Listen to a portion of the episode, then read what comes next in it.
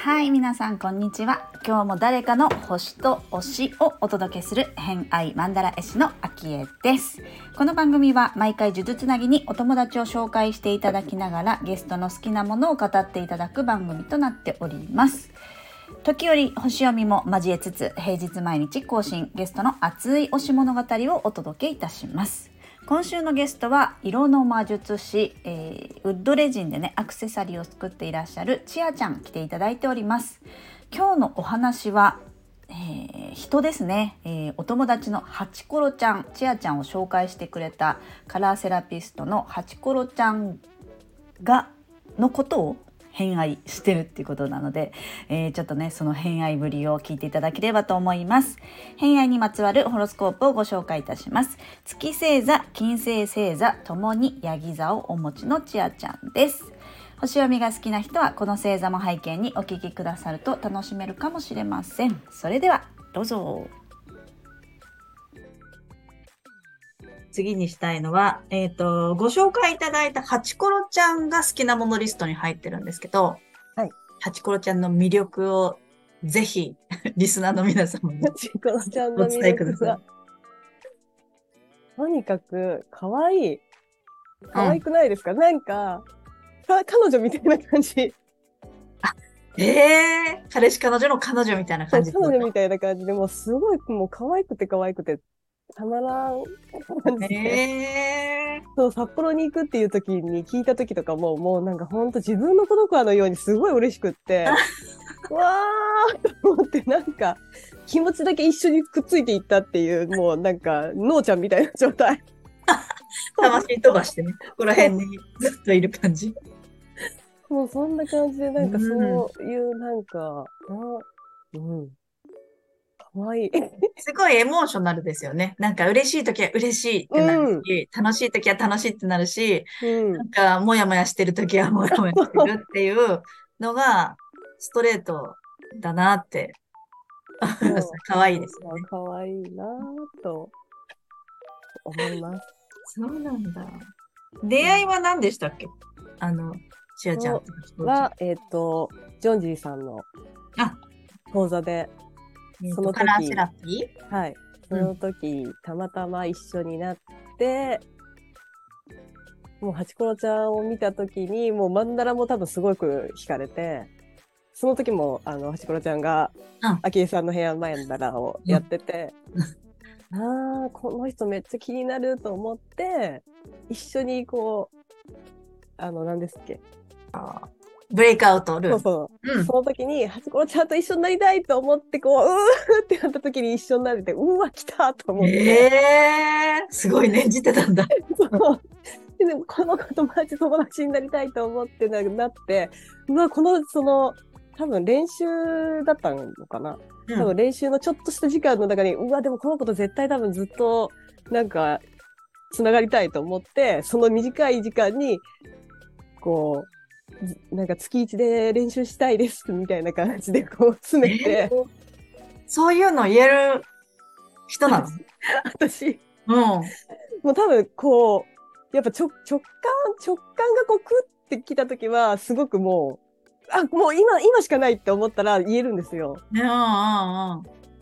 うん、その時もうすごい。変なエネルギーがめっちゃ出てきて。その時はめっちゃいけるんですけど、うん、それ以外はまあ本当に動かないです。えー、そもそもそんなに興味持たないみたいな感じ？うん、あんまりそんなですけど、ハチコロちゃん見た時は、あ、この子、絶対ずっと一緒につながりたいっていう。ええー、な、なんでなんだろうね。もう本当喋る前から？喋る、なんでその、映、画面に映ってて、このヘアマンダラを、うん、マジックアワーのヘアマンダラを背負っている人が気になるから、この人ってなったんだ。へえ。まあでもその人らしさっていうかね、そその人丸出しだってもう丸出しですもんね。そうそうそうそう。もうそこに多分こういう人ですみたいな。そう。そこに惹かれ、もうこの人と絶対なんかもうつながりたいと思って。すごいね。もう一目惚れですね、もう完全に。そうだね。だね。え、なかなか、なかなかないよね、でもね。うん。一目惚れするって。しかも、可愛い彼女、彼女っていう。そう、月に1回ね、月1で合いびきをしてるんですよね。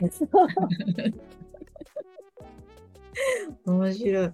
でもそういう好きな人、なんかその偏愛マンダラ書くときに偏愛を皆さんのリスト出してもらうんですけど、うんなかなか家族っていうのはもちろんね、いるけど、友人、知人、彼氏、彼女的な人って、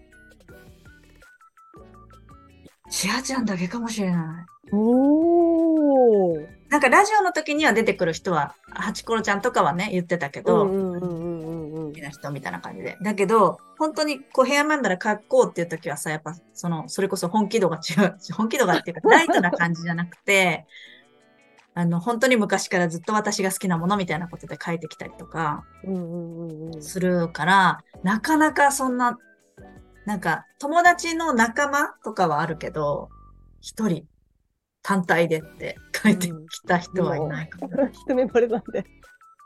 すごいね。それだけだから強いんだね。ハチコロちゃんはね。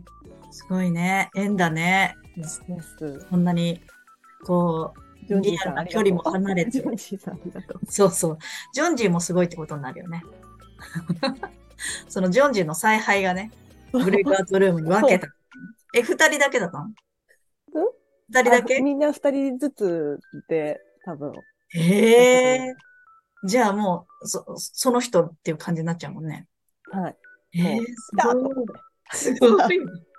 その念の強さと受け取るジョンジーの強さがもう相まった、ね。多分ね。素晴らしい。まあそんなね、ハチコロちゃん、まあ今回もハチコロちゃんからのご紹介で、ハチコロちゃんはまあ、あの、同じようにね、カラーセラピーをされているので、えっと、やっぱりそのカラーセラピーと、まあ、チアちゃんは、あの、ウッドレジンのレジンもね、カラーでいろいろと使っ、作ってるから、カラーも好きっていうこと？はい。ね。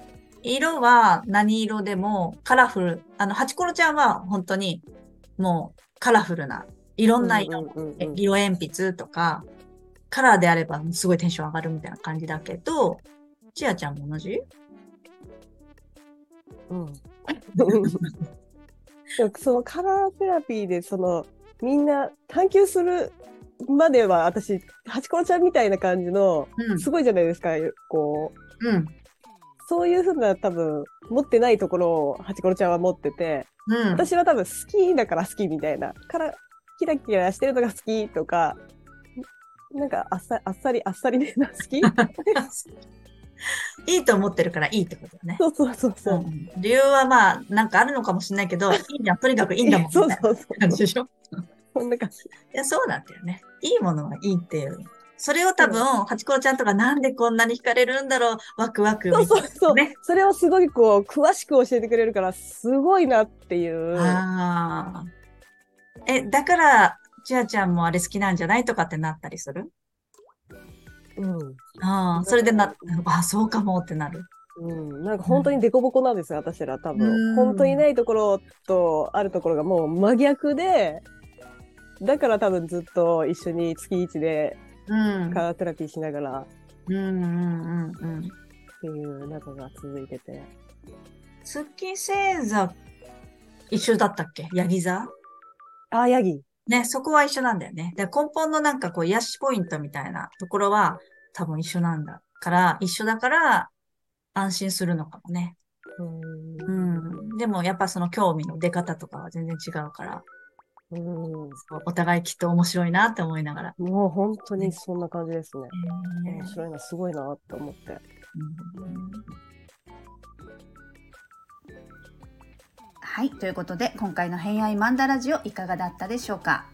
ハチコロちゃんへの偏愛まあ、彼女のようだということで言ってましたけれども大人になってね友達ができるっていうシチュエーションって、まあ、このコロナ禍の後のこの SNS 時代オンライン時代には、まあ、全国世界いろんな場所で時間も空間も飛び越えて自分と会う人っていうのに出会えた方も多いんじゃないかなとは思うんですけれどもこう、ね、念じる力がチアちゃん強くてキャッチする力がジョンジーも強いから こう引き合わせたんだろうなっていうのはすごく思いますね。あのジョンジーっていうのはそのチアちゃんとハチコロちゃんのカラーセラピストの先生になるんですけどあの札幌に住んでるんですよね。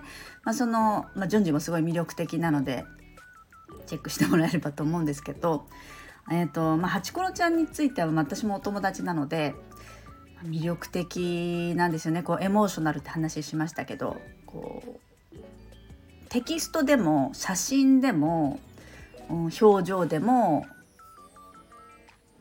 このね発信する表現する外側に出すっていうことがすごく上手だなっていう。上手っていうか、まあ、素直だなっていう感じですかねやっぱね。それがすごい魅力的な方だなと私はいつも思っておりますが、うん、皆さんもこうオンライン上でつながった、えー、こう特別な存在いらっしゃいますか？私もたくさんいますね。まあ水亀座ですし、えー、見えない12ハウスもまあまあ聞いてるのでこう見えない世界 SNS っていうのはすごく私の中でも大きい存在になってるんですけれども皆さんもね今の時代はそういう方も多いんだろうなってなんか すごいリアルな話すると今子供が中学校3年生で今度来年ね高校受験してあの高校生になるんですけど入学する前の時点でインスタとかでもつながって例えばなんとか高校2025年入学者みたいな感じのタグがあったとしたらそれでつながってそもそも今年入学する入学生要はあの自分との同期の子たちと先につながって、まあ、どういう子か分かっちゃったりとか、えー、自分に合う子がもう先に見つかっちゃったりとかそれでリアルに入学してから会ってまあそのそれこそね急速にこう親密度が上がって楽しい生活が送れたりとかねそういう時代なんですよ。めっちゃ楽しいだろうなと思ってあの息子はまだインスタやってないんですけど、まあ、インスタその受験終わったらやってもいいんじゃないかななんてねちょっと思ったりとかしながらえー、今の高校生活私の時代と違う高校生活それこそあの SNS だったりオンラインがある、まあ、ゲームもねオンラインで今やってますからね。あの今日友達と約束あるからって言って出かけずに家にいてオンライン上でこう「おう」みたいなことを喋りながらゲームするっていうのが家にいながらとにして友達とつながって同じものを共有する楽しみ。みたいなもの私は結構ね毛嫌いはせずゲームゲーマーだった人なんでその辺は理解があるんですけどそういうのでつながれるなんてめっちゃ楽しいじゃんっていう派なのでもちろんねちっちゃい頃は外で遊んでおいでとかってなりましたけどあのもう今は中学生なので、えー、遊び方付き合い方いろいろあるなと思ってね時代的にはこう長電話したりとかしましたよね。あのー私めちゃくちゃ長電話エンドレスに中学の頃は学校で喋ってんのになんでそんな話することがあるのって親に言われたんですけどいやそりゃそうだよなって今なら分かりますよね。ぐらい、えー、人とこの、ね、友達と喋るっていう時間の時代だったなって中学はすごく思ったかもなって今思い出しました。はい ということで えー、今回もお聴きくださりありがとうございました。えー、明日もちあちゃん来てくださるので楽しみにしていただければと思います。明日はですね、スリランカに親子で旅をしたんですよ、この間。夏ぐらいかな？秋、あ、春かな？そのくらいに旅をした時のお話なんかを中心にお聞きしてるので楽しみにしていただければと思います。はい。今日も皆様良い一日をお過ごしください。偏愛マンダ絵師の秋江でした。では、また。Thank you.